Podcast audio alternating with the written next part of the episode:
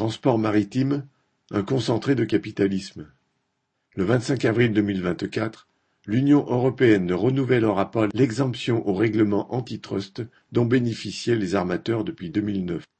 Les armateurs, et particulièrement les trois géants mondiaux, l'italo-suisse MSC, le français CGA-CGM et le danois Maersk, auront tout de même pu, quinze ans durant, se partager le marché, s'entendre sur les prix et se passer de la sacro-sainte et éminemment adaptable concurrence libre et non faussée garantie, paraît-il, par l'Union européenne.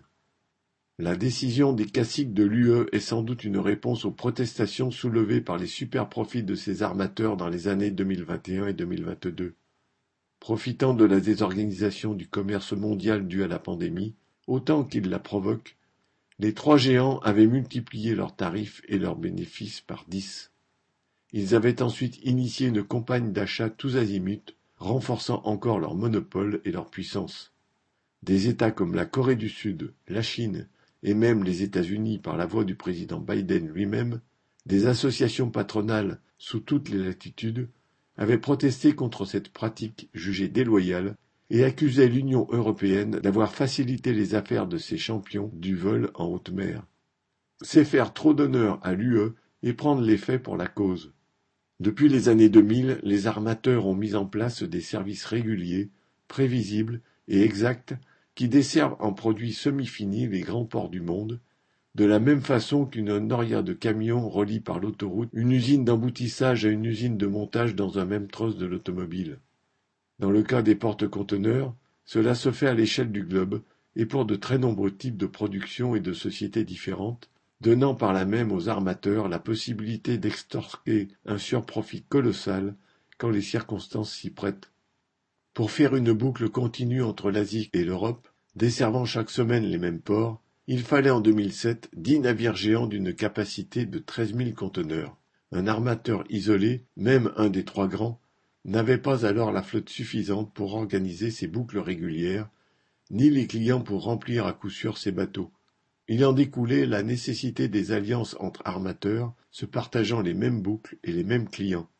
L'UE s'est alors bornée à légaliser cette pratique, malgré ses lois interdisant les ententes commerciales. Tous les États concernés, c'est-à-dire représentants et défendant des capitalistes intéressés à l'affaire, ont construit les ports, les digues, les canaux nécessaires. Tous avaient depuis longtemps transformé leurs lois pour soumettre dockers et marins aux joues des armateurs.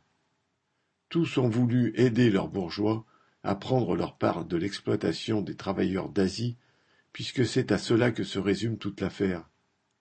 Il est vrai que l'État français a en plus sauvé la mise à CMA-CGM en la renflouant, que le Danemark impose plus lourdement le marin de Merckx que son patron, que l'Italie ni la Suisse n'ont jamais demandé à MSC de publier ses bénéfices au prétexte que c'est une entreprise familiale. De plus, l'Union européenne et les États qui la constituent imposent des armateurs sur la taille de leurs navires et non sur leurs bénéfices, soit un cadeau de plusieurs milliards par an pour chacun. Cela a sans doute aidé à ce que les trois Européens raflent la mise dans la course à la taille, à l'intérieur même des alliances.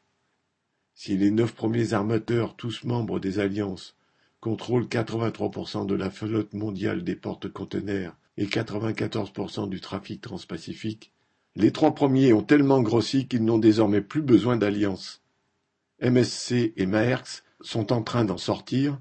CMA-CGM a plus de navires en dehors de son alliance qu'à l'intérieur.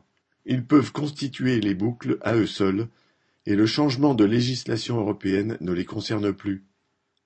Leur monopole, celui qui leur a permis de rançonner le monde entier entre 2021 et 2022, est acquis.